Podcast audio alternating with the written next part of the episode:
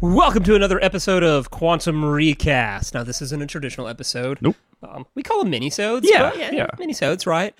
And uh, what we're doing is, well, it's November, and November's the worst month for this podcast. Kind of. It's just awful because October, we have thousands of possible choices for Halloween, horror. It's a theme month. It's it's a good time. Yeah, then for sure. December, more, just thousands. There are movies just de- dedicated dedicated to those holidays. Yes. November, Nothing. squat. You get one movie. it's got squat. You got one movie. Yeah.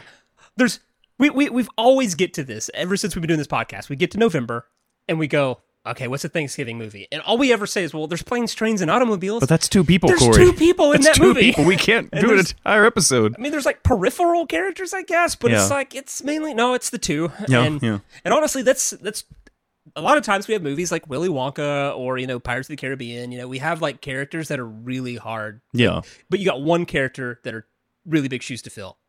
John Candy and Steve Barton, that's two. That's two giant shoes to it's fill. just awful. Yeah. Like just absolutely massive shoes to and so we always avoid it. so anybody that clicked on this hoping we were doing planes, trades, and automobiles, not today. Nope. Nope. One day maybe we'll have the guts to do it, but right our now our we're- twenty minute episode. and uh, this guy. So um, okay. so uh, we'd have to take it to a year in which John Candy's dead. That way we just have the excuse. That's And- true. and it's yeah. just- Yeah. I, I mean, right now you could just take planes, trains, and automobiles from 1995, and it's Davis Spade and Chris Farley. End of movie. Yeah. there you go. We did. There's the episode. So it's Tommy Boy. It's just Tommy Boy. oh my gosh! Oh, but Chris Farley would pull at our heartstrings at the end, just like John Candy. That's true. Maybe not as much as. John But, okay, Candy. refocus, refocus. We're not doing plane trains and automobiles, and we've gone through lists, and like there are Thanksgiving movies. I, Yeah. I, I- every time I say that there's not a lot of Thanksgiving movies, some white girl with a vanilla latte from Starbucks always says, "What about Family Stone?" And I'm like, "Who cares?" Watched it once. Yeah. I thought it was a Christmas It's movie. Not great. Yeah. It's it's all right. It's watchable, but not. I don't know. We'd have to be on this podcast for like our hundred and eighth year before We Family did. Stone Family Stone. came up, and so. uh, I, I mean, it's it's fine. It's fine. Sarah Jessica Parker having a horrible. Rachel McAdams is Yeah, Um, lovely. It's, that's great. It's fine. But no, not doing it. And so, um, and there's like we've watched the Things Killing movies, which is about a killer turkey. Yes. Um, and it's the most low budget thing in the world. It's true. Um, but really, it's hard to cast a hand puppet turkey that murders people. right. Um, there is a new horror movie called Thanksgiving. And yes. Maybe next November. Maybe it'll be fun. Maybe it makes the cut. I Maybe. don't know. You can watch it though, maybe. So what we've decided though is that there's this genre of film that I don't know if it's I don't know if we're creating this or if it exists, but the fall autumn movie. Ah, Because I think fall and autumn's just kind of a vibe. it is a vibe. It's a Yes, vibe. yeah, It's just it's For sure. It's a super aesthetic like you holiday. got listen. You got the orange and yellow leaves and the, some red leaves and stuff. Like people are wearing sweaters. It's sweater season. Everyone always put on their favorite sweater and, And- like a cool coat. and in Oklahoma, like where we're at, like fall lasts for like a week, Corey. about a week. Eh, And about a week. we don't get that. So everyone else gets to experience this, I guess, in the Northeast. Yeah. but not here. And so this episode's going out to you people who get fall.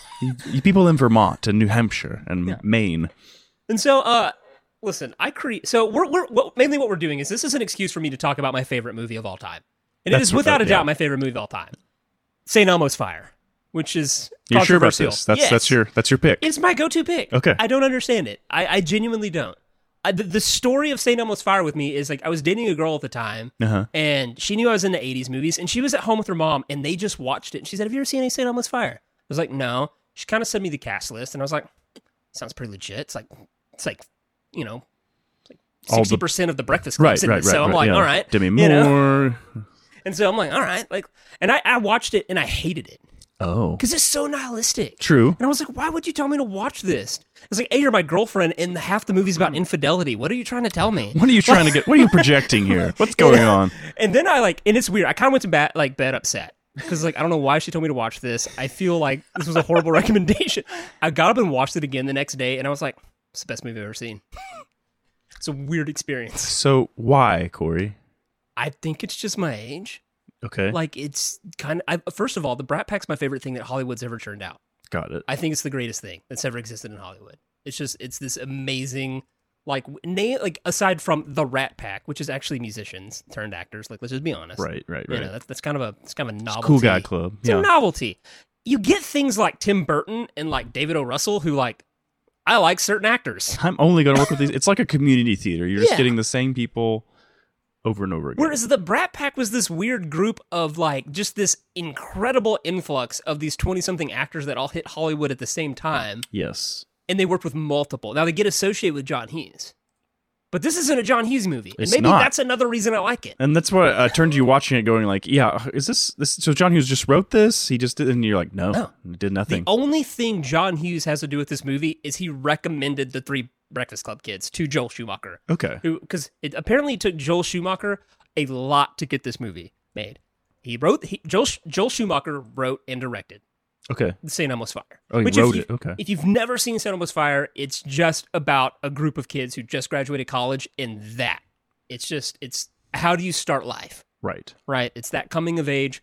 Life's hard. We did all the right things, and now it's complicated, right? Life's hard, guys. The ending of friendships. It's the imploding of an era of your life. It essentially explores that whole idea. It's the it's the it's the last line of uh, Stand by Me, right? mm-hmm. The friends you have when you're ten, something, something, something. Yeah. You know, you never replace those friends, Yeah. right? Or you never have friendships quite like the ones you have when you're ten, or something Yeah. like that. Because essentially, the whole theme of St. Elmo's Fire is like the fr- the most important relationships to you from like let's just say twelve to twenty two Mm-hmm. won't last. True. Yeah. They'll get they'll either die, you'll go off in separate directions, or you'll develop relationships that replace them. Wives, husbands, kids, yeah. whatever. It's just it's just it's changing into a new chapter of life, and not everybody like has the same path, especially college where you're all got different majors and and career goals and stuff, and it's gonna send you probably somewhere else. And so I think that's why I like it. I think it's just a really like realistic movie. And it- which of course is why it didn't settle with me when I first watched it because I was at that age. I was Yeah. like probably 24 Mm-hmm. when this like was recommended to me and I was like and then you watch it and you're like Sad. that sucks. Yeah. Like why would you this is horrible then I watched the next day, I was like this is great. there needs there needs to be more very realistic like movies that aren't trying to sugarcoat things, you know. Yeah. So I don't know why. It is well, absolutely you're right. You're my right that favorite it's movie. it, it has John Hughes vibes, but it is not John Hughesy, or it's not. it's not. it's not John Hughes. And I think part of it's like somehow, even though terrible things are happening to some of these characters, they're being cheated on, they're sleeping around with each other's friends, they're getting addicted or they're they're getting on evicted. drugs. Yeah, like like there's this weird '80s like like sheen that's added onto it that makes it like, hey, it's okay. Yeah, you almost coked out, but it's all right. Well, I mean, I think like that's I think that's why like some of these movies that have really survived the '80s are so great, and I think that's why John Hughes movies are so great. Is the '80s like kind of was this lie that everything's great, everything's good, everyone's good looking, ev there's enough money for everybody, Mm. The everyth- hot 16 year old guy's gonna come to your birthday Yeah. party. everything's wonderful. Like Yeah. in the '80s, that was the whole idea and lie of the '80s. But then you had filmmakers like John Hughes that said, "I'm gonna make a high school movie that's."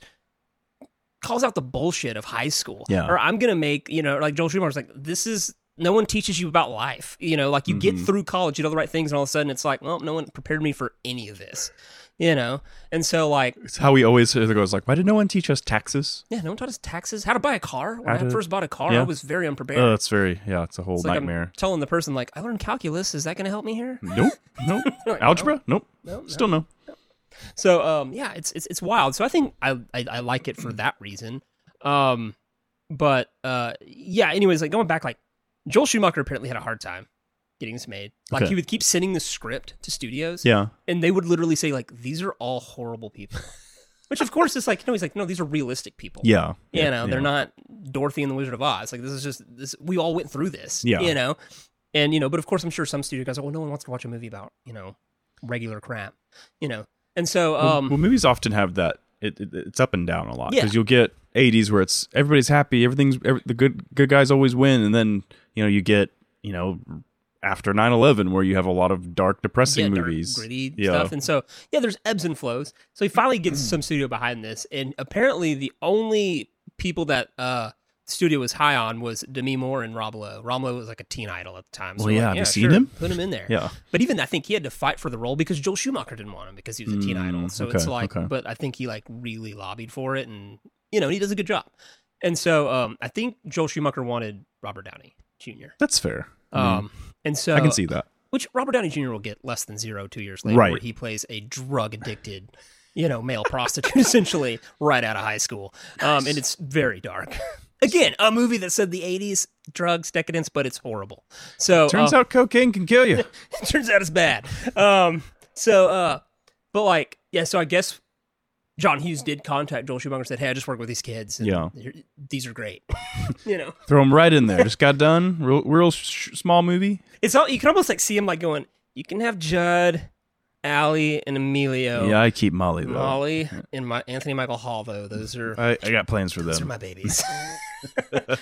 so, um, also they would have been too young. That's true. Yeah, um, that's, that, because that is Anthony true. Michael Hall was actually, I think, a teenager ish in Breakfast Club, while the rest of them were like Or- twenties. Right. That and that's what's weird is that this movie came out the same year as Breakfast Club. Yeah. So That's the other earlier in wild the year, thing. you watch them as teenagers, and then six months later, maybe they come out as yep or t- yeah, twenty five year olds or twenty two year olds. Well, I think like so. Mm-hmm. Yeah, in February of '85, uh, Breakfast Club comes out. Okay. and they're teenagers Yeah. in high school. The three of them: Emilio, Judd, and Allie. And then in June of '85, Saint Elmo's Fire comes out. Now they're like post college adults. Yeah. But to me, I think that shows the acting range of the three. Now Emilio, I don't think has as he doesn't show as much range. Mm-hmm. No, he's a, he's a great he- actor. It, he he's in danger of being in a different movie. Yeah, he really is. If you watch Saint Mm. Elmo's Fire, he's kind of in his own comedy. Yeah. like he's literally trying to chase the Andy McDowell's doctor. The rest are having real. The rest of the movie is having real problems. You know, like uh, you have. Oh my- I'm, I'm sorry, but I've never heard it phrased like that, and that's really good. 'Cause he is. He's in his own movie. It's a little wild. Like, Like Judd, he's doing like a high school crush creeping on this gr- lady. well, like it's Judd Nelson's like cheating on his like longtime girlfriend that he's trying to marry, and he thinks marriage will fix his infidelity. Right. Meanwhile, Andrew McCarthy's in love with her, and he's gonna sleep with her, you know. And then like Demi Moore's just on tons of drugs, Sleeping and, with her boss. yeah, and she has no money, and she's gonna try and kill herself by the end of this movie. Meanwhile, Emilio's problem is he's obsessed with this girl he had one date with his freshman year of college, And they've met po- four years later. and he just goes on a comedic like quest. It's Uh, wild. It is. It is wild. It, I, I do. I've never thought about the fact that Emilio, about a third of the movie in, just goes into his own. He t- and it's the most ridiculous. there are some ridiculous moments where because like she comes in after that he didn't she he didn't show up to the party or whatever or Yeah. something, and she's just like you know she's talking about how she mm, worries about it being too much about money, and he's like money, that's what you want. All right, I'll go get that, and you're like she literally what, you what's happening? Yeah. what movie are you in? He's like a law student who's then like, I'm gonna become a pre med, or I was like, then I'm gonna go to I'm gonna go to medical school, and then she's like, oh, that's not good enough. Okay, I'm gonna be like this attaché or what attaché to this Korean businessman, so I'll make money. and then he just ends up back in law school at the end of the uh, Listen. movie. Spoilers. Um, but Love's hard. so it's a 37 year old movie so spoilers um it's uh i do i love it it's great um i do think that this is the brat pack movie for adults Okay. i think it's the one I- i think there's a chronological order that you're supposed to grow up with the brat pack movies i think it starts with 16 candles Okay. that's his like i think that's john hughes's and the brat pack's most like teen movie Yeah. it's just it's like the most like Molly Ringwald is that high schooler who's self conscious about her body, jealous of the really popular girl. She has a crush on the jock, the pretty boy. Yeah. You know, Jake Ryan, and by all means he's attractive, and Jake Ryan's a strong freaking name. It's true. It's a- Every time I hear Jake Ryan, I'm like, my name is Corey. yeah. Like, what the hell? so, like, anyways, which is a very 80s name, but It's like, true. It's it's true. not the right kind of 80s name. so, one of them's dead, and the other one's trying to be Michael Jackson. That's Yeah, what I'm yeah, named after. yeah. And so, um, but uh, and, and, and like, you don't like your parents. High schools, you know, it's just you're always trying to fit in. You're trying to Mm-hmm. be popular. Blah blah blah. Breakfast Club is like your high school movie where it's like you try to outgrow 16 Candles, Yeah. which is okay, there's a lot of bullshit to high school. Yes. All right, the cliques, the like, the identities that you get assigned, all that stuff. It just tries to dismantle all that. Mm-hmm. Small flaw with Ellie Sheedy's arc. Just a bit. Uh, Just a small. kind of small. goes against the entire theme of Right, the movie, kinda but all ruins right. it, but, you and so, um, but like that's the one where Yeah. you should be required to watch Breakfast Club your ninth grade year of high school. Okay. And just be like, forget all the shit that you think is going to be required of you. That's like, fair. And just and just be a normal person. Yeah. Like, just don't be a dick. Yeah. Like, for the next four years, It's really not hard, guys. treat everyone cool. Yeah. You Just be know? cool. Like, cool, that guy plays football. Guess what? There's like a 90% chance he won't in college. Exactly. Yeah. You know? Like, oh, you're in band? There's a 90% chance you won't be in band in There's a college. ninety percent chance this will not dictate your life after Yeah. these years. None of you are doing any of this for a living, probably. Probably and not. so, um, and then like, uh, then I think next is Pretty in Pink, where Okay. it kind of revert back from that, and it you kind of like I think it's like the hipster like senior year, Okay. like or college year breakfast club. It's like you're kind of too cool for everything. yeah. You're ready know, to get and out. you think you figured it out. And Yeah. You think you're above all that? Yeah. Like Breakfast Club turns you into that pretentious douche. like, like I got, I figured it out. That's pretty in pink, you know. okay. And okay. so like and you and you, you kind of like you you think that you like became uh above all that and you don't realize that you fell back into the whole identity thing just on a different level like in a different game you know Yeah. it's not jocks and nerds it's like but now it's like who listens to what right like vinyl and like dresses in vintage thrift store clothes and like that becomes an identity you don't you're not even aware of it because you're just so far up your own ass that's pretty in pain and then they're saying almost fire All right. and that's the adult one. That's just where all of a sudden all that comes crashing down, and you realize none of that prepared you for adulthood That's At true. all. That's true. at all. Yeah. None of it. Your friend's sleeping with your girlfriend. this one's doing drugs. This guy has like a wife with a kid and and dating dating your other friend who's never The had saxophone sex. player in our group friend has tried to sexually assault everyone in our friend group, and we're honestly, I think we're all a little relieved he got on a bus to New York. like we're like at the end, we're like, thank oh, thank God, goodness. Billy's Ugh, gone. ugh. We couldn't even go out anymore. Well, we don't have to babysit that guy anymore. so you almost wonder if those six people just didn't thrive after the saxophone player left. Where they're like, wow, we spent a lot of energy taking care of that guy. I could be I could be advancing in my career. I could be Left making his wife art. and child, and we're just kind of like clapping for him. Like, good job. like, it's the whole end scene but is it's, that it's it's like it is the responsible thing. Yeah, I but- guess he pretty much says like, I'm never gonna grow up. yeah. His line is literally post college life isn't for me, and it's like, well, what are you gonna do? Kill yourself because you're in post college life. Yeah, wel- Like, welcome. That's the rest of life, and so, but he's like, I'm gonna go to New York and play my sax, and they're all like. They didn't really stop him from getting on Right. the bus. No, is they all I'm did not. saying. They were like, "Please okay." stay. They were like, But they acted like he was like the base of all of their problems. Even like, and they're all still kind of hanging out. Like, we're still gonna be like, she's she's talking to both guys, going, "We're still gonna be friends, right?" And they're like, "Yeah." And you and I both went, "That's not that's not lasting." oh no, these guys are these guys were they have a God. blood feud now. Yeah, no, yeah, like those guys never talk to each other again. But again, I think that's the movie. The movie again is that where you essentially saw the first casualty of their friend group, and a year later they're not going to be friends, or like you know within two years, like they're going to eventually move off or fall away into these other things, right? Yeah. And so, um, I love it because um, Nick, I, th- I I asked you in the movie if you like relate to the Judd Nelson character at all. Only, I had to think about it because I was like, "What are you What are you trying to say, Corey?" Which again, I think if you watch Breakfast Club and this movie back to back, you really appreciate Judge Nelson. Oh, yeah. and, and, and it's it's baffling to me this guy's not like a George Clooney. Like he he acts so well. yeah. He's my favorite part of this movie, and it's all because I really appreciate facial acting. Hmm. Mm-hmm. And he does he gets a lot of close ups. He's really acting with his eyes. I think it's great. Um, but like he's the you know in Breakfast Club he's the wrong side of the tracks bully Yeah. you know, high school bully. And then here he's the pompous rich kid. I'm going to grow up to be a career politician. It's Mhm. complete. They like all three Breakfast Club kids Go play against their type. type. Yeah. You know, it's it's wild. And so, um, but he's the core member of the group. And I was like, Nick, do you relate to being a core member of a group? A little bit. Because I feel like you're the Little core bit. member of your friend group. I would. s- Yeah. That's fair. That's That fair to I'm, say. I'm like halfway in. Yeah. my friend group. Yeah. So You have the ability to come and go as you please. You know. Yeah. But uh, yeah, like, and I, and it, it, it, I think it's I think the movie does a good job of capturing friend groups in that way. That if you look at friend groups, and we've all we all see other friend groups, there's always a core person. Yeah, it's There's the always one the- that's kind of tied it like because this person, this person may not actually be friends, but because they're like, well, he's my friend, Mm-hmm. Yeah. so I'm gonna, but so I hang out with this person, so I kind of know them pretty well. Yeah. and then slowly you, you either become friends or it's, but sometimes it's like you if that main person is gone, like they just don't hang out. Yeah, i i i- and I, you are that person. I think for the respective friend group, Yeah, um, that I do come in and out of. Um, I'm like Pluto.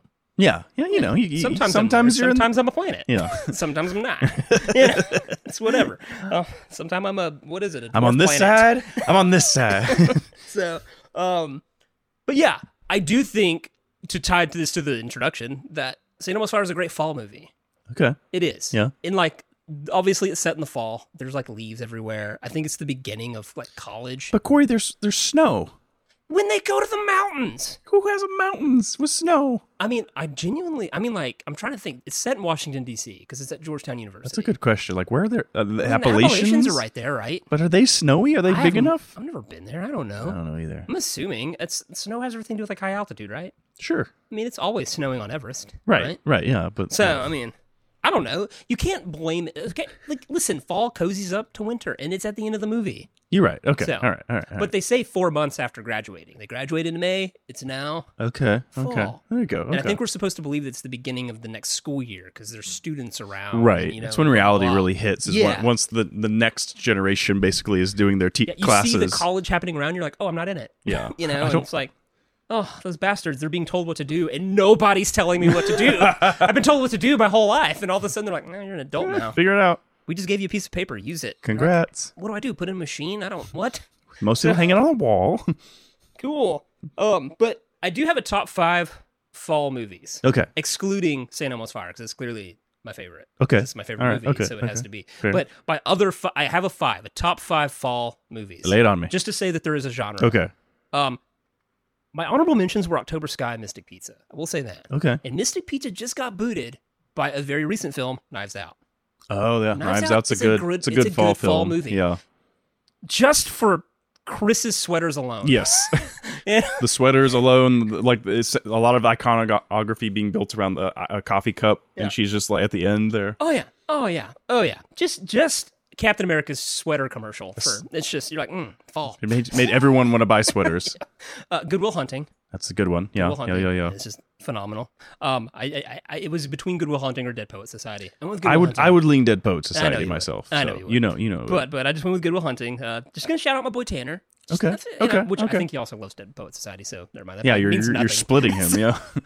um, remember the Titans. We had a Yes. small conversation about whether or not this counts. You said it counted. I think it does. It has It has a it's very orange color. gradient very all much over so, it. and, and football is a part of fall. Like pe- people is. think fall, they think football season. I think my fear was if I include Remember the Titans, it's like, well, do I have What- to inc- include every fo- is every football movie No, now game? no, no, no, no. Because I would say, remember the Titans? Yes. Any given Sunday? No. No. No. No. Even Varsity Blues doesn't really feel fall, which is set in Texas. It's and more. we don't get fall. yeah, so- it's more college, just party, high school vibes. It doesn't really tie. Even though it is about a football season, it doesn't tie itself to it. I mean, it's clearly fall, but it's in Texas, and Yeah. fall doesn't exist there. No. So, uh, a little bit of a, a hidden gem, a George Clooney, Michelle Pfeiffer vehicle called Oh. One Fine Day. Oh, not made a- Batman Returns. No, Okay, they made so, a uh, it's romantic Keaton, so- comedy. One Fine Day. Yeah, um, in the '90s, and it's New York in the fall, Oh, and it's great. Oh, it's a lovely. delightful film. I think that's honestly that's the best way to describe fall for most people. It's like a lot of these movies, like they can be seen as like comfort films. And I think that's what it It's- is. It's almost easy listening music. A lot know. sometimes. but So, again, like I would say that like Father of the Bride is a comfort film, but it, nothing about it says fall to me. true. It's more spring. It's It is- spring it's vibes. spring. Yeah. It's because it's hope spring is Marriage, eternal. you know, and- and marriage, ba- new babies beginnings. and stuff, So, yeah. Um, and then Fantastic Mr. Fox. Okay. I think is the all time. okay. Like besides Animal. The only ones that I had listed that I don't think you listed were Sleepy Hollow. Like it, it rides the line between fall and uh, Or Hall- Halloween in Halloween. October, yeah, yeah, yeah. And then uh, I always had it just as an honorary mention because it's not a movie; it's a limited series. Over the Garden Wall is this car- animated series that Cartoon Network threw out one time. Very fall aesthetic. Corey Corey is arguing my my final pick of The Fellowship of the Ring being a fall movie, I don't think Middle Earth has seasons. but it feels like fall in Fellowship. Like I guess, but that's like Rivendell, right? I I mean, am just I feel like everything just around- Rivendell's just like I feel like okay, listen, I just feel like seasons are geographical in Middle Earth. It's always freaking fall in Rivendell. I don't think it ever snows. I don't think it's too hot.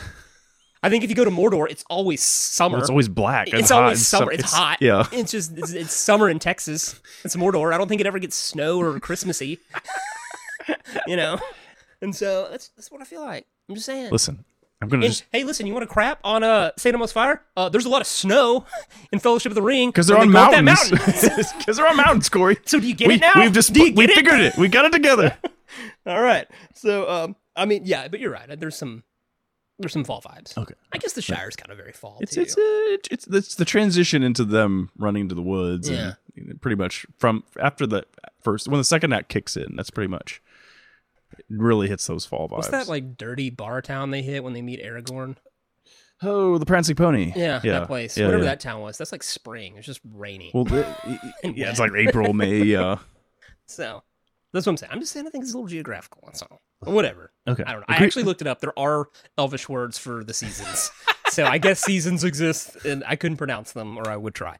Um, but yeah, yeah, yeah. So um, uh, I like that. I like that. Corey, I'm Um, going to ask you. We, we didn't go over uh, dir- any uh, useless critic stats. oh yeah. Did you want me to run run you down with your favorite movies critic stats? Yeah, forgive me. I'm sorry. It's just Uh, my favorite movie, so I I- just started just going. I'm just worried it's going to hurt.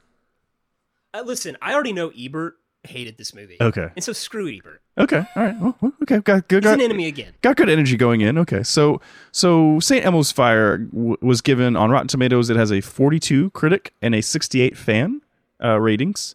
On Metacritic, it has a 35 out of 100, a 6.8 from audience members, and then IMDb or excuse me, Letterbox gives it a three out of five.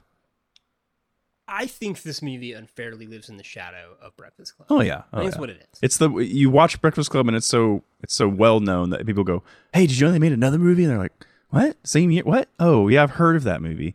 Not many people actually have sat down and watched it. I Yeah. think. And like, and listen, I, I like, I. Do you judge me for saying Set 'Em on Fire is my favorite movie?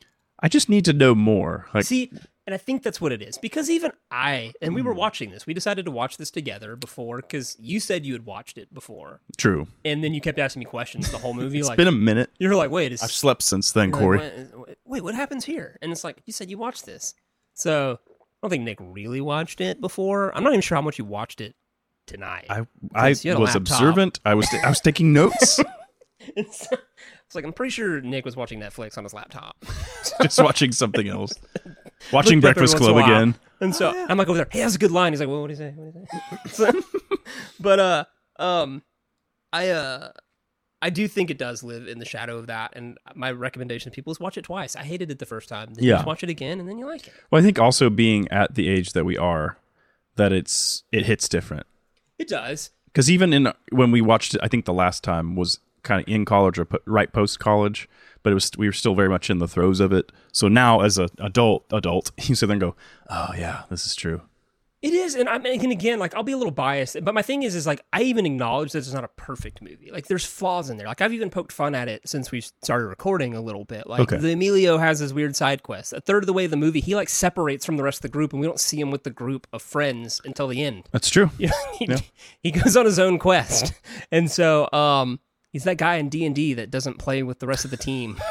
and so All right, let's see what Steven is up to over there. we're on this side of the map and i don't know why you're over there but okay and so um but like and, you know and I, I think it has a third act that struggles like i like i told you that i think like rob lowe and mary wingham ending up at the end like together at the end wendy and uh, billy ending up, i felt like that was a reshoot i feel like that was like a studio saying like we can't end on a bad note and so the last couple of scenes feel a little dumb It's like we're gonna give them kind of a happy ending, Yeah. but not really. and, and and like that's it. And I just think like there was maybe some hesitation there to end on a, a, a very realistic idea of like, which I do. I, I don't really hate the last scene, even though it does seem like, well, of course, Andrew McCarthy and Jed Nelson are not going to keep being friends. Yeah. Andrew McCarthy just slept with Jed Nelson's girlfriend, and Jed Nelson's girlfriend found out that Jed Nelson's been sleeping with lots of. It's a. It's a. It's all no one's friends. Oh. no one's Again. no one's walking out of this. Like these are some deep wounds. exactly. You know, and I get that they laugh it off. But again, I do think there's enough of an air left to go like,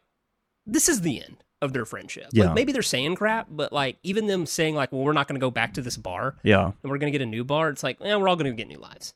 So, but I don't like that Billy sleeps with Wendy. I feel like that was crowbarred in. Yeah. It's like they Yeah. needed some sort of resolution there, and I feel like just kissing her on the forehead at the bus stop, not saying anything, would have been What just they needed was completely listen. What they sufficient. needed was a little sex in this movie. All right. We needed one nipple.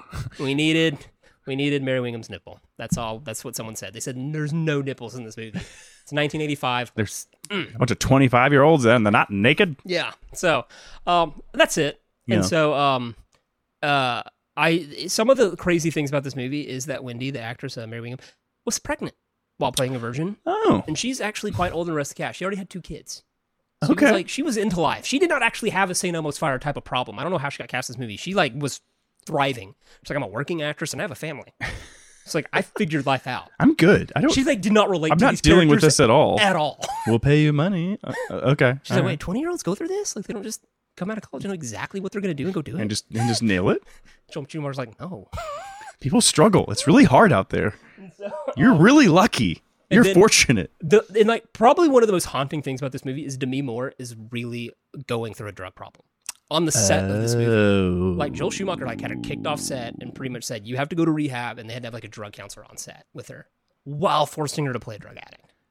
So, Amazing. it's really haunting. that's that's wild. Which to is like think when about. she answers the phone, it's like waste all this good coke and like licks her lips. It's like she's probably probably jonesing for actually coke yeah, right there. yeah. So, like, You're doing so good. How are you finding this relatable? Well, you know, uh, Oh, so yeah, but yeah. yeah. Um, but like, uh, I think the last thing I'll say before uh maybe we uh look at a fresh cast for this okay. um for this minisode is three things. This The is last the thing best is- John Hughes movie. Okay. That John Hughes has nothing to do. with. That's fair. Because there's, there were so many like people that tried to like make Yeah. make another Breakfast Club or make a John Hughes movie, Yeah. and they failed miserably. I mean, he recommended some actors, but like, I feel like this is the best one. yeah, I really do. I just I, like it's it's it's wild. And so uh, also I'll say this as a brat pack aficionado, okay, Molly Ringwald usually gets pegged as like the face, and I think the core, the crux of the brat pack. I disagree. okay. I think Andrew McCarthy is the heart and soul of the brat pack. But he's only he's in he's in this one. What else is he in? He's in. Uh, he's in class. He's in less than zero. Um, he's in well, Mannequin, which isn't a. Brat so we're not Pack just movie. talking like obviously we're not just talking John Hughes movies, but he's just No, and that's what I'm saying. Well, the Brat Pack. I'm saying the Yeah. Brat Pack as a whole. Yeah, yeah, yeah. Like, like, he- yeah, he's weirdly like he's not in the Breakfast Club. He's not in Sixteen Candles, and he's not in Pretty in Pink. You know, those are that's the Molly Ringwald trilogy. And Anthony Michael Hall's the only one that really kind of goes through those. yeah, But I think Andrew McCarthy had like, I think I just feel like he's the guy like he's he, of he's the Brat Pack. he's the friend that keep, glues it all together. I think so. okay, I really okay. do. I don't know why, but every time I'm like, I'm like, I just like Andrew McCarthy more. You know, and he is in he is in Pretty in Pink. He's the rich okay, guy. yeah, that's what I was Yeah, trying to he's- he's- remember. He is the rich guy. in Yes, there, um, okay. that uh, Molly Ringwald ends up with instead of John Cryer, yes, um, because that's life. that's true. That's true. Um, and so uh, I I just need to say that the only other um thing that you and I both noticed watching this movie tonight is that um, 1985 was uh saxophone heavy. Very sex heavy. Lots of even we entire- weren't seeing sex, we were seeing sex. Yeah, this entire like sa- like the entire score of this movie is a saxophone. Yes. There's a sweet saxophone solo in there by Rob's like Rob Lowe. Yeah. 1984 had Careless Whisper, which I think might be where it started. The saxophone Mm-hmm. song. yeah, I think Careless Whisper might have started something, which snowballs eventually into the saxophone guy in The Lost Boys, Right. which has its own scene. Yes. That guy still shows up at horror. There's cons. no logic for him being there. That guy has a career just going to horror movie cons and playing that song it's ridiculous. in those pants, and it's like He's probably 60 now. he is. He's old, but he's and he's kind of like old man buff. Yeah. You know, he's really buff. in that Oh movie. yeah, yeah, yeah, yeah. So- So, he's still he's still buff. Yeah, Okay, yeah. got it, got it. Um, no, yeah, the '80s are the only place, the only decade that really. The '90s, there's a little room for some sax, but the '80s was just built for it. It's the only, it's it's where s- the saxophone peaked. It's like 84 to 88 probably had like a really The best that was the run. run. Yeah. Mm-hmm. That was the run. And some I don't know if Kenny G plays saxophone or if just a saxophone related instrument, but he's in there, you know. Okay, okay, So He's in there. So, um that's going to be the beginning somewhere. Um also, this movie coined the term the Brat Pack. this one coined Yes, the back. this rack. is the, so the, the New Brat Pack. Yorker article Okay. that coined the term because it was actually a guy, and I've read this article. It's phenomenal. Who went and was like, "Hey, these kids are making a lot of movies and making noise." He went and interviewed them, Yeah. and they were making this movie, and the St. Elmo's Fire pictures used. And like you read this article, and like honestly, Judd Nelson and Emilio and Rob, these guys were dicks. Like they were just like young guys that Yeah. Mm-hmm. made it, and they were like pretentious about it. Like they were. It's almost like if someone I think interviewed Rob Pattinson now, Yeah, or when he was 20. Like, it's just probably that guy that's like, yeah, we're young and we're, the, we're we're- like, screw Al Pacino, Robert De Niro, we're what's next. we're the, we're the new guys. Yeah, And so it's like, respect. I think I like, and I think that's what I like about the Brat Pack is Hollywood actors are often just a bunch of liars. Like, th- th- it's all fake, it's all Yeah. phony, they have their narratives, and it's just like, you don't know who they really are. The Brat Pack was very openly like, okay. no, we're just This is who dude, we We're are. really good actors, Yeah. and you know, and they were like sleeping with women, and they were talking about it. and so, and this guy like he coined the term to be a negative thing, and they all took it as negative. Like they're like they hated being called the Brat Pack, okay. and so that's why I say it incessantly. But so, I hope Jen Nelson is listening. Like, Mother effer. How many times? so, um, all right. You want to cast this thing? Sure. Because I was thinking we'd take this to the late 90s. Okay. I feel like if St. Elmo's Fire was going to be just to another year. And again, guys, this isn't a traditional episode. There's no director. It's the Dreamcast, yeah. This is conversation. loose, loose, loose rules here. The reason we're doing my all-time favorite movie in a minisode is because I just don't trust it in the normal process. I don't want Nick, Ash, or Cass near my favorite movie, picking actors that I have no control over. I just don't trust it with the one override, and and no, no, I'm not, I'm not having it. So, And that's why we have Quantum Dreamcast. so that's why we're here. So we're just gonna reimagine what maybe uh, Saint Elmo's Fire looked like in the late '90s, because Yeah. I think the late '90s is the only other time you had a Brat Pack esque happening. A bunch of young twenty Teenager, well, well, well, perceived, making Yeah, teen movies. 20-somethings making yeah. teen movies, and they were all kind of interchangeably in the same movies, you Right. know, and like, Yeah. and so I was like, I think it's a good time.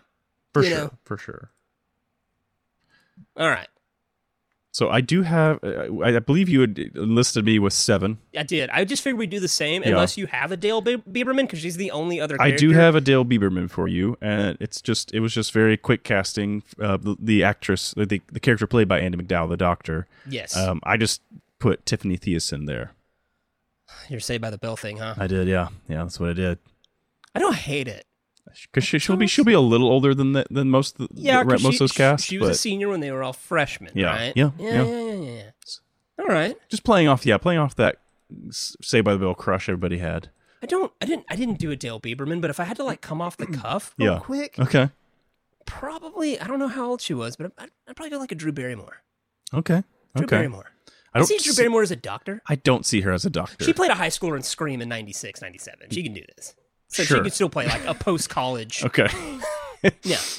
'Cause she was in her 20s. yeah, yeah, So, yeah, yeah. Okay, Yeah. Uh, interesting. You don't see interesting. Drew Barrymore as a I doctor? don't see her as a That's doctor. sad. I see her as like a therapist, You don't see her as like, like kind of a lovable doctor? Like that would be kind like a of like. children's doctor, maybe. Yeah, maybe, sure. Yeah. She's a pediatrician. Okay, okay. We don't know what kind of doctor Annie McDowell was. No, uh, She seemed kind of like urgent care. yeah, like, like surgery or emergency something. room. Yeah, she seemed like she was there in the she's on making the action. the big bucks, Corey. Yeah. She couldn't even have lunch. She kept getting calls. That's true. She was, That's she was an true. important doctor. You're right. All right. I don't care. I had to go off the cuff. Drew Barrymore is who I would put. All right. So, in no particular order, let's start with Wendy Beamish, originally played by Mary Wingham. Okay, all right. Um, and she is the um, kind of the uh, ugly duckling of the group. I would. s- Yeah, It's she, kind of her whole arc. She's uh, self conscious about her body. She's in this toxic relationship with her saxophone playing friend Billy, who she Mm-hmm. knows is married and that's a kid. But um, what she's really doing, she's trying to escape the antiquated uh, ideologies of her family, yes. um, who think she should just marry the first dude, Ma- mainly marry their pick, Yeah. and that you learn to love them. like it's very old traditional style marriage thing, and sh and her, sh- her dad is not listening to her the entire movie. He's like, he's like, oh, you can quit your job when you get pregnant. it's like what? Sir, even for 85 Yeah. i'm like come Wow. on working girls a movie like like listen sigourney weaver's brought us a long way buddy like chill out here. so yeah so who do you have Um, I had a hard time finding anybody that was like super prevalent at that period of time, so I'm just gonna bring you a young Sarah Paulson. i You know- recognize the name i'm the having name. a hard time she's coming up. mostly tied to the American Horror Story stuff now. She's the uh, light brunette actress. Um, she's she's been in lots of things. She's she's active in the '90s, but she's not in a big movie Oh, or okay, anything. yeah, I know who you're talking about. Yeah, sh- she she has an off kilt off kilterness about her, and so I think I think that that would play well with this role. i don't know man she's got some serious cheekbones i don't think she'd have been self-conscious at all It's called acting, Corey. acting. She's she's kind of mousy in her and like yeah kinda, yeah i get what you're saying Yeah. for sure okay so i've like because this is my favorite movie i had a hard time i had like multiple names for all these so i'm gonna tell you what i did i had robin tooney here and i thought about her Uh-huh, Oh, Okay, okay, all you right, know, she, yeah, the yeah. craft, Empire Yeah, Strikes yeah. Back. She always played like the alternative kind of, Sure, you sure. know, dark one. Uh, I had Heather Matarazzo, um, which she that's what she did in the '90s. She played um, the squeaky voice, like loser and everything. Okay. And so, um, but you know who I'm gonna give it to? Because I, I don't think she ever got her shot. I don't think she got a real shot other than Drive Me Crazy. Melissa Joan Hart. Nice. Okay. All right. And Melissa Joan Hart was kind of miscast in Drive Me Crazy as the popular girl. It's Uh, like, come on, dude, you're she's a sh- Clarissa. yeah, she's relatable. She's too relatable. you're too relatable to be the the popular. you know, girl. she she was the yearbook girl Yeah. in, in Can't Hardly Wait. Yeah. Like, it I'm gonna just give it to fits Melissa Joan better. Hart. We're gonna give her some serious stuff to do here. Okay, all right, that sounds good. Yeah. I All would- right. I- yeah, I, I would say she's more traditionally like pretty as opposed to our uh, Mayor Winningham was in the You threw me original. Sarah Cheekbone Paulson. She has cheekbones, okay? Just cheekbones for miles. All right, so like, listen, you can give Joan Hart. Come on. okay, all right, all right, all right. All right. Kirby Kager, which is played by Emilio Estevez. He apparently gets top billing in the movie because they went alphabetical order. He is Martin Sheen's kid, but, you know, that's uh, Didn't didn't you change your name? Uh, no, I don't know what you're talking about. So, that didn't uh, happen at all. so uh but we're going to give him kind of low casting just cuz he is in a side arc. Yeah, yeah. He's he's got his whole other world going Got a on. really strong scene with Andrew McCarthy at the beginning and then he goes on his own quest. So, Corey, I pulled out uh, all- this. There may be just a bunch of people from uh, Can't Hardly Wait that I I wasn't knew even I knew thinking you about were it. just going to pilfer from Can't Hardly I don't. Wait. I don't think so. But but this one is Breckenmeyer is my uh, Kirby Keeper. Breckenmeyer's solid. I yeah, didn't even it's consider gonna Breckenmeyer. na- it's gonna nail this whole subplot like hundred percent. And you're gonna like him, even though he's doing like all this random stuff. You're going, this dude's crazy. I don't hate it. Yeah, I do not hate it. he's That's got a solid likableness choice. about him. Okay, so I thought about Mark Wahlberg for a second, but I think he might be a little old. He's right around this age. And It's- he's right it around works. this age, but I yeah. think he comes off old okay. because Well, he was in Fear with Reese Witherspoon, which Yeah. like he's essentially him just stalking a high school girl Right, and right. becoming murderous. But I think he's supposed to be like a young adult in there, but he comes off old. okay. He comes off as thirty, and so um, if we were doing like a 94, 95, I would totally let Matthew Lillard have fun with this role. but I would let Matthew Lillard have fun with most of these That- roles. that's if this true, was a yeah. ninety four, ninety five. Okay. type of type of situation. But because we're at where we're at, like late nineties, I'm saying like 98, 99, I'm going JGL, Joseph Gordon-Levitt. Dang, he's gonna be the young one in the group. He is. How old is he gonna be at that point? He's gonna be like 20, 21, That's something. really young. He just made uh, and this, this is the time he's Third Rock making. from the Uh, Sun? well, he's, this is the time he's making uh, Ten Things I Hate About You. Hmm, Okay. Yeah. All right. So he's playing a high schooler. He's playing a freshman high schooler. It doesn't matter. He'll be fine. all right. All right. All right. It'll be all right, fine. All right. All right. All right. Who's next? uh, let's do Kevin Dolan's Andrew McCarthy's. Andrew character. McCarthy. Okay. Andrew McCarthy, like probably like my favorite character in Yeah. this movie outside of well, it's gonna be between him and Alec Newberry, but I like this ar- character a lot. Yeah, for sure. He's he's the fa- he's kind of the witty one. He makes the f- fun cracks and stuff. He's got dark humor, just his Oh yeah, old he's outlook on nihilist as all life. get out. Yeah. you know, everybody But- thinks he's gay. But he does like the perfect like he you genuinely believe he does have a thing for uh, Ali Sheedy's Leslie. Yeah. For sure. yeah, for sure, for sure. Corey, I'm this is the probably the oldest person I'm casting this movie at this point. I'm giving you Paul Rudd. Well, Paul Rudd, He was in Clueless. He's old. Yeah, he's a little older. He's gonna be closer to thirty at this point, and but the rest of the m- people I'm choosing are like mid twenties and down. I don't hate it just because I know that like Paul Rudd's aging well. and Yeah. so he's kind of. He I can mean, play- he just did Romeo and Juliet like not too long yeah, ago. like he couldn't he couldn't do high school, but he could do Yeah. post college, Right, And right. it'd be somewhat believable. hmm All right, this one was tough for me. I'm I had five names. I'm kicking out Michael Rosenbaum, and I'm kicking out Devin Sawa, Okay. and I'm kicking out Heath Ledger. Yeah, All Devin three of Sawa those- was super young. They're all out. Yeah. Well, Devin Sawa was just now making SLC Punk. I Yeah. think he's fine. Why are you, why are you just Listen. age shaming my cast? I'm just, I'm just saying. I'm just throwing it out there. It came down to Ethan Embry Okay. of Can't Hardly Wait or Giovanni Ribisi. Mm, okay. Who'd you go with? Uh, Thinking I'm giving it to Giovanni Ribisi. Okay. All right. I, I, that's fun. Get you a little, get you a little uh, more wisecracking in that. That's what I'm. Th- he's dark. Giovanni Ribisi knows how to be kind of dark. yeah, he So, does. Yeah. I like. He's he's my guy. for Plus, this. he's in Smoke at Aces, so uh, he's yeah, awesome. Yeah, yeah, yeah. And he's just Giovanni Ribisi. So, um, all right. Leslie Hunter, as played by Ali Sheedy. Okay. This one I struggled with a little bit. I thought about Linda Cardellini, Okay, but I'm gonna give you Carrie Russell instead. A Felicity. Russell. Yeah. Not and bad. and uh, waitress later on in 20, 2007. I think she just has that. She can have that kind of like.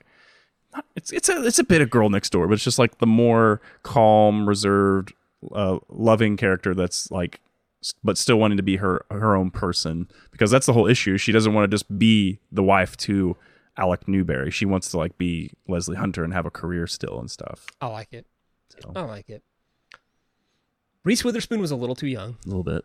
Ah, there, I, I admitted that one. Okay, all right, that's She good. was in election Admitting's the around first this step. time. Okay, And uh, I love election, but I'm just I can't see her. I, I think she's good for the character, but just too young. yeah. I'm with Nev Campbell. Nev Campbell. Okay. Like, yeah. Let's give her no, a little. Like, let's Yeah. give her a little meat to chew on besides running away from a guy in a mask. yeah. To, You know what I'm to be saying? honest, yeah, we got to give her something else to do. You know, she, she she- deserves more. She didn't get good shots No. until after. right. You know? No. And so, and you know, and she's like in that weird 90s noir movie, Wild Things, that's just famous for Denise Richards' boobs. Oh. And like, that's all it was famous for. But had, like, Oh. Kevin Oh. Yeah. Yeah. Bacon and Yeah. Yeah. Matt Yeah. Yeah. Dillon, Yeah. Yeah. And she's like, she, I think that's the most meat that Nev Campbell got in that era to do. Cause it was like the one movie she made that outside of Scream. Yeah. She got So- kind of pegged as the final girl, just Yeah. like the thro- the heartthrob. Yeah. So, all right. Let's do Jules Van Patten, which Van Patten's never said in the movie, but Yeah. It, in the script, she is given the Van- name Juliana Van Oh, Patten, okay. Because which in goes by Jules. IMDb, she's the only one that has no second name. no, her name, her last name only appears in the script, never in dialogue in the movie. She just goes by Jules, and that is played by Demi Moore, who is going through some tough stuff at the time. Got it. Got it. Pretty much what she's going through in the movie. Uh, I might have gone right on the nose with this a bit, Corey, but I picked Alicia Silverstone. Dang, that's good. I think sh you know a few. This is a few because Clueless is 95, 94, 95. and so I think that at this point she'll be able to play like it's almost like a continuation. No, It's not really because her character in Clueless was a good-natured human who was more trying to help her friends and stuff, and she's going to play this more self-centered, figured character. I kind of want to just like blow up my Jules and Leslie now, where it's like, okay, think about this. Okay, I put like I thought about I thought about Rose McGowan as being on the nose. Um, Okay, And then, um, and then I also thought, like, again, kind of go to Neve Campbell's, like, let's give Jennifer Love Hewitt some meat to chew on, you know, like, let's give her Oh, some okay. like depth, Yeah, you know, in yeah. a character, and let her play like a drug-addled post-college grad, like, Party and girl, I think yeah. Jennifer Love Hewitt would be kill. yeah, no, I think so too. But the second you said Alicia Silverstone, I'm like, let's give her the job. But what if we gave Liv Tyler the Leslie Hunter role, and we just turned this into an Aerosmith music video? Oh my gosh, we get a song. we get the song crazy and alicia silverstone is jules and liv tyler is leslie So you're gonna you're gonna ditch your Nev Campbell for Liv Tyler? no i'm just talking not Oh, you're my just butt. talking No, i now. just thought that'd Okay. be incredible Oh, okay. i Got mean it, i'm got just it. saying we're doing a 90s cast That's fair. Yeah. super 90s True. True. True. True. True. So, so all right you're gonna stick with yeah i'll just stick with jennifer love hewitt Jennifer Love. No, I think she'll. I think she'd oh, nail she'd that nail it it'd be a lot Yeah. of fun too for to watch sure. yeah also jennifer love hewitt do something besides run away from a dude with a hook um or just be Or Ethan the and Bree, yeah. popular girl Yeah. in the movie um all right billy hicks who again they wanted rdj originally Okay. But apparently, okay. Rob Lowe really sold himself to Joel Schumacher. Okay, Cord. This is where my money's my my my, my movie's gonna spend all the money, and I put Leo DiCaprio here. N- Dude, the guy just made Titanic. He did. He's unaffordable. Listen, he he he filmed it. We're gonna sc- put in some magical idea where he's filming it after he's filmed Titanic. It's that little smaller movie he made before he like got to sign on to all the big It's movies. the movie that struck the lottery. Yeah, yeah. And it's like they're like all on set. Just like, happens to Hey, also what did you just do? Ah, It's a movie called Titanic. I don't. I mean, I don't know who's gonna see it. Everybody knows how the movie ends. Like, a bunch of people died. blows it's an up, iceberg, You know? and that's It's gonna. like- but what's gonna be good, Corey, is that's gonna pull in more people to watch St. that's what I'm Elmo's saying. Fire. It's that, that happens sometimes. Yeah, that yeah. little indie movie that got the person that just got done wrapping the big movie. Right. That explodes when your little indie movie's coming out. Exactly. Yes. And so, yeah, it's great. Um, I like that. Um, again, I thought about Heath Ledger here. okay. Thought about Skeet Ulrich here. I thought you- he might come up. thought Ske- Skeet Ulrich would be really fun here. But you know who I really think would be the best? Who? Paul Walker. Yeah. Paul He- He Walker's kind got of it. looks like he's got some Rob Lowness to him. That and Paul Walker's gonna sell those sentimental moments that Yeah. Billy has to have. Like, "Don't- don't give up on me. You know, Paul Walker acts a lot with his eyes. It's He's true. got really That's like true. dreamy eyes Yeah, that you fall yeah. into, and you like you really like, yeah, don't give up on him. He's a piece of shit, but don't give up on Come him. on. you know, and the whole He's all like, about family. Have your kid neutered, you know, blah blah blah. Because if he knocks up something, he has to pay the. Yeah. That, Paul Walker's gonna do it. And it's gonna be good. Okay. All right. Okay. I believe in Paul Walker. I get- like I I- yeah, hate that I like his that. legacy's Fast and Furious because I think he did so much better stuff. But whatever, that's that's what it is. what it is. All right. Last but not least, Judd Nelson's incredible role. He sells this movie for me. Him and Andrew McCarthy sell this movie for me. He he looks in this movie especially. Maybe it's just the haircut. Like he gives off Pacino vibes. He does have some Pacino. Like if we were recasting Godfather in like late '80s, I'd be like Michael Corleone probably right there. So So like for me, and this is just like kind of just give an idea of what I really like in an actor is I really like an actor who can act without talking. yeah. And I think Judd Nelson does this so much. He gets a lot of close ups. He gets a lot of like reactionary type of scenes. Like I consider like I, I peg it down to Karate Kid. At the end, when the, the guy tells you know Johnny Lawrence sweep the leg. Yeah. When William Zabka just acts with his face, to me it's like that's acting. He you buy every emotion that he, he's telling you everything with his eyes, which Yeah. is like no. Like I'm respecting this kid. That's cheating. That's I not can the right way to this, do it. You know, Yeah. blah blah blah. You know, it's it's uh, Stan Gable at the end of like uh, Revenge of the Nerds. There's Yeah. a shot of him where you can tell he completely regrets everything he's done in the movie, and so that's all Judd Nelson does this whole movie. And I freaking love it. When he, when the guy says, "You think marriage will make you faithful," and all he does is say yes, I'm like, I believe him. 100 percent believe him. And so, um, I love I love this character. All It's right, a good character. so Again, a ba- terrible person, oh, but horrible, just a real person. yeah, Yeah, but yeah. a real person Yeah. because most people are just bad. he, he's you know? he's building up a logic in his head that it makes sense of like, well, if I can get married, if she'll just marry me, then I'll stop. It'll, it'll tell me in my brain like I shouldn't sleep with all these That's women. everybody though. Yeah. Everybody thinks that there's some quick fix to their Yeah, problem. And, exactly. Like, so like that scene is so impactful to me because you just like think like someone says, "You think that's going to fix?" it? And they're like, "Yes." You know. yeah, And it's like, no, you have a deeper rooted problem, and Mhm. like you're not, I don't think you're seeing the whole picture. You're not even like thinking like, "Do you love this woman?" Because I'm questioning if you do. yeah. You know. And so it's like, yeah, I love it. All right, who do you have for Alec Newberry? Listen, Corey, it's it's late '90s. You got a lead, leading role guy. I picked the dude. I, I picked Pretty Prince Jr. All right, I respect it. I mean, I, it, it's gonna be it's gonna be slightly different than other roles because we don't see him do a lot in this era outside of like teen, maybe college age type stuff. So him having to be kind of a yuppie, kind of a, a politician character, slicked back hair and stuff with the suit. It's gonna be fun. I think it, it's gonna be more of a departure than I think people assume when they just hear that. I promised myself I was going to avoid Freddie Prinz Okay, because sometimes I feel like I only bring movies here to put Freddie Prinz in them. I mean that's fair. That's just that's my default. If I'm bringing a movie to the late '90s, it's because I'm like I want Freddie Prinze in this role, Right. And so I told myself I'm not going to do it, but I totally agree with you because the way we described Alec earlier, he's the core. He's the he's the guy everyone gravitates toward, and I think that was Freddie Prinze for this group of actors. Yeah. I think they I think Freddie Prinze was the core of this '90s teen movement. I think he Mhm. was, you know, people wanted it to be Ryan Felipe. It was It Freddie was- Prinze. it was not Ryan, Come on, yeah. it's Freddie Prinze. You know, he's at the core of this, and so I think he would actually do really well. Would have been nice, but again, Mark Paul Go- Gosselaar, Zach Morris, I would have loved it, but just a little aged out. Okay. Yeah, that's fair. That's You know, fair. Would have loved it. I think he actually would have killed this role really well. Uh, He'd been. I think that would have been interesting to see for him. This is where I thought about Paul Rudd as okay. well. Okay. I don't hate Paul Rudd here, but and I hate this. I hate what I'm doing because I have an issue with our Barbie episode that Freddie Prince Jr. was not Ken. But I'm putting James Vanderbeek. Hey, you're you're preaching to the choir here. my I'm putting friend. James Vanderbeek in the Alec Newberry role. Okay.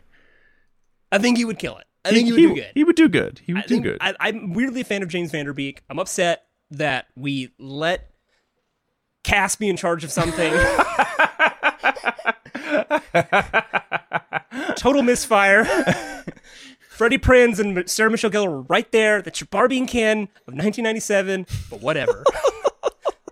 whatever. You know, but I do like James Vanderbeek a lot Yeah. as an actor, and Yeah. so and I do think he would have been a good Ken because we've learned later that he's very like self-deprecating, Right, knows how to yeah, poke he fun has- out of he has himself, fun with like, it. Mm-hmm. a lot. So he would have been actually an extraordinary kin.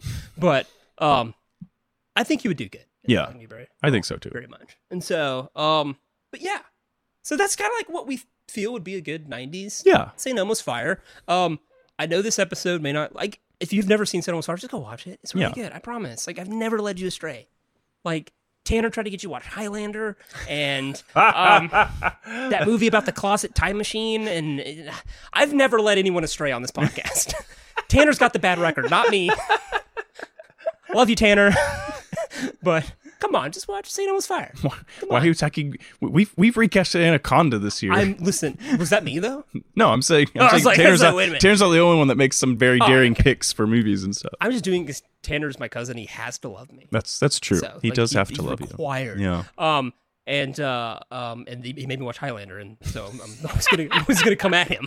And so, all right, um, but I did make everybody watch Last Dragon, but you're welcome. That's So- true. That's true. You're welcome. That was your gamble, and it paid off. and so yeah, and so like I mean, you never watch that until you you know that was the only reason you ever watched that was this podcast. Well, maybe San Almost Fire is gonna be just as good. So We'll see if Corey's going to be two for two.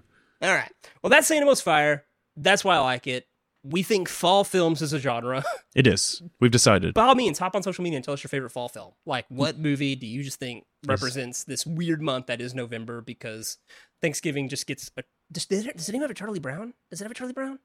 Christmas Halloween Yeah, do? yeah, It- it's I think a- it does. I Right? think they all they've covered all the Okay, holidays. all I'm right, pretty all sure. right. All right, So it's got a Charlie Brown special and planes, trains, and automobiles, and I guess the Family Stone, and then some horror movies. And thanks, thanks, killing. Thanksgiving. One, And, two, three. New So- Eli Roth, Eli Roth movie coming out. So. yeah. So yeah, yeah. So yeah. Um, we're just trying to like you know we're just trying to help November out. here. So tell us your favorite fall film. That was Satan was Fire as we think it would have looked in the '90s. Thanks for listening. Find us on social media. Say goodbye, Nick. Goodbye, Nick.